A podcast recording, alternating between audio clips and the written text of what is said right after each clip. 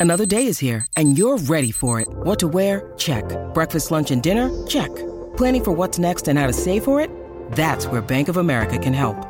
For your financial to-dos, Bank of America has experts ready to help get you closer to your goals. Get started at one of our local financial centers or 24-7 in our mobile banking app.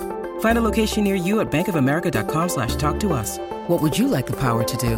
Mobile banking requires downloading the app and is only available for select devices. Message and data rates may apply. Bank of America and a member FDIC.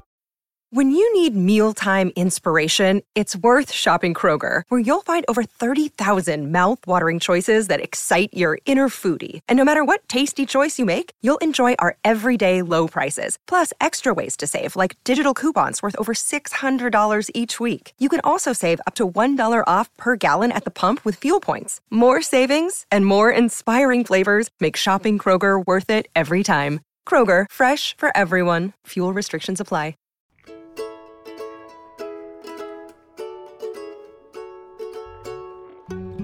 Brandeis University, welcome to Recall This Book, where we assemble scholars and writers from different disciplines to make sense of contemporary issues, problems, and events. So, specifically, welcome to Recall This B Side, a short series of conversations that we undertook as a companion piece to B Side Books, which is an edited collection out from Columbia University Press this June. So, hello, I'm today's host, John Plotz, and my guest today is Oxford professor Merve Emre, prolific and brilliant author of such books as Paraliterary and The Personality Brokers, now a HBO Max movie, I discovered, as well as a terrific B side about Natalia Ginzburg's novella, The Dry Heart. So, Merve, hello. Hello. Thank you for having me. Thank you so much for coming. So, um, dear readers, dear listeners, I hear you asking, what's a B side? Well, it's a book unjustly kicked to the curb, thrown prematurely on the ash heap of history for three years at Public Books, I've been commissioning writers to sing the praises of odd volumes that slipped through the cracks, went unread, and missed their appointment with posterity. Um, so it seemed like a good idea at the time for us to invite a few of the B side authors on to recall this book to talk about their choices and what lay beneath them. Tell us about your B side, tell us about its author, and why you chose it. So, Natalia Ginzburg's The Dry Heart opens with what is in my mind one of the most memorable scenes, which is with a woman coolly picking up a gun to shoot her husband. And we have no idea why she has shot him. All we know is that he has told her that he is going away somewhere, laughed at her, and held up a drawing of a train that he's made, and she's shot him. And I think it's brilliantly grim and also a little bit comic. And I was frankly just captivated by it as someone who has often fantasized about shooting my own husband and who wanted, and sometimes other people's husbands too. And so one of the things that was really intriguing to me about Natalia Ginzburg's The Dry Heart was when you start a novel or a novella, as is the case with this one, when you start it by kind of giving away the ending, where do you go from there? And to me, that's the really fascinating formal challenge that the novella sets up for itself, and one that I think Ginzburg answers really brilliantly and in conversation with several of the luminaries of thinking about the novel and its pacing. Yeah, you had a your opening line, which is also wonderful. The opening line of your piece is "When should a woman kill her husband?" And then you then go on to call it an anti-romantic novella. Maybe that speaks to that same point you're making about the conversation it's having? Yeah so one of the one of the very interesting things to me about the setup of the murder is that we have the novella narrated by an unnamed woman who has been married to a man named alberto who is a uh, who is sort of fascinated with his own suffering and is a, I think, unironic and somewhat bad reader of Goethe. Mm-hmm. Um, and to the point where he and his best friend have actually purchased two pistols to kill themselves together over a woman. Um, they're clearly very sort of earnest readers of the sorrows of the young Werther.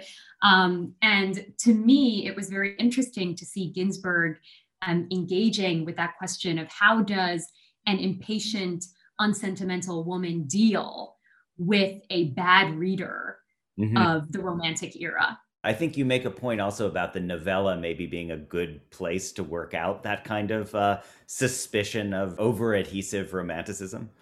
Well, and I also think the novella is a perfect um, case study for a B-side mm-hmm. because one of the ways that the dry heart works is by giving away the ending and then returning to it to expand on the story to yeah. tell you why it is that the woman has done this, what it is that she has had to suffer in order to come to this point, why she decides to pull the trigger when she pulls it.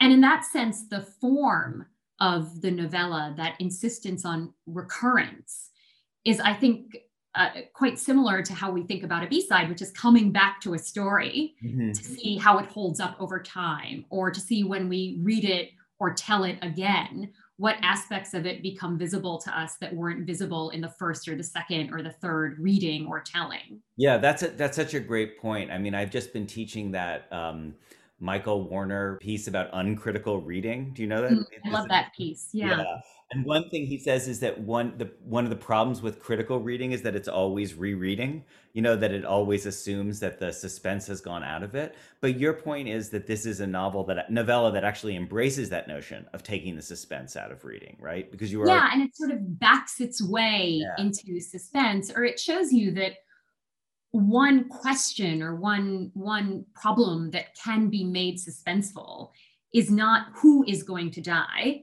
yep. but rather how much does a person have to endure before they decide to kill someone else mm-hmm. and to me that's a really wonderful way of actually switching the focus of the novella from the ostensible victim the husband who's killed in the first paragraph to the person who we realize is the real victim mm-hmm. uh, of his bad behavior and his bad reading which is the woman who narrates. Are you a longtime Ginzburg fan, or you know what brings you back to this? No, this was actually the first of her. This was the fir- well, I suppose I had read the Little Virtues, the essays that are collected in the mm. Little Virtues, and yeah. someone had recommended them to me, in part because I had once written a piece on the personal essay mm. as a genre and had expressed a kind of frustration for essays that stage a kind of total evacuation or oversharing of yes. the self and leave sort of nothing to the imagination. Um, and had also expressed a sort of preference for essays that reveal the self by um, through the way uh, the narrator engages with an object. So, for instance, essays that reveal something about the narrator by how they read a work of literature or how they view a painting, yeah. um, and creating a kind of relationship of triangulation with yeah. the between the reader writer and the object that they are concerned with. And when i wrote that essay someone wrote to me and said i think you'll really love natalia ginzburg's the little virtues. Yeah. And i read it and i i did. There is a kind of incredibly controlled tone to ginzburg that is nonetheless i think undergirded by a great deal of suffering yeah. And you see that in her essays that are autobiographical, but I think you also see it in The Dry Heart, which is that there's, um, you know, there's nothing at all. There, there's there's no fat on the bones of this prose.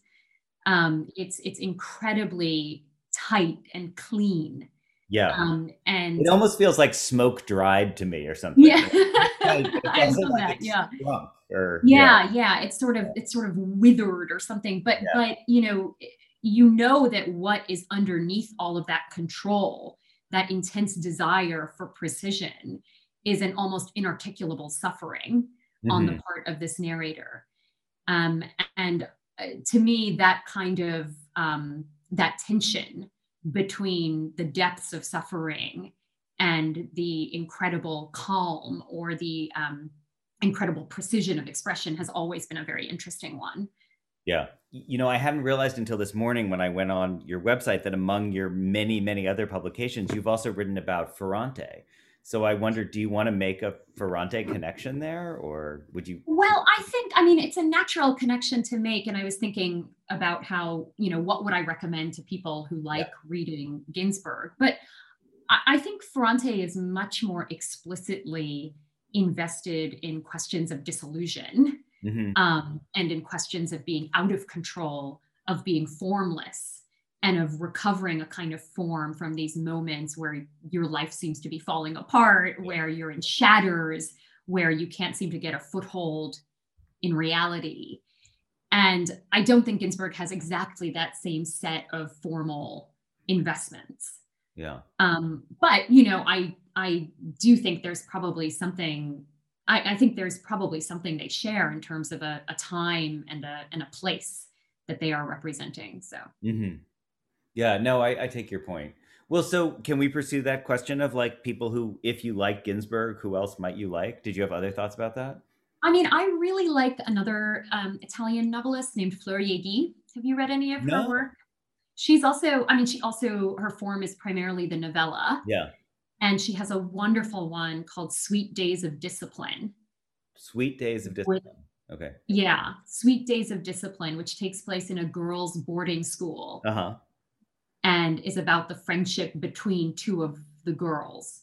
And is similarly just, you know, the, the prose is just kind of crystalline and almost a kind of sociopathic cool, I would say. Wow. and and beautiful just sort of gleaming every every sentence gleams and she also has a really uh, strange and and memorable essay collection called these possible lives which has you know three essays on three different writers among them keats whose lives she's sort of reimagining and reading their poetry alongside so she's probably the first person that i would go to when i think about the novella Yeah. and and how it answers this desire for a kind of surface level control Yeah. that's actually occluding something really tumultuous and heaving underneath That sounds fantastic. And uh, wow, 101 pages. So that's almost like the quintessential novella. That's, it is perfect the other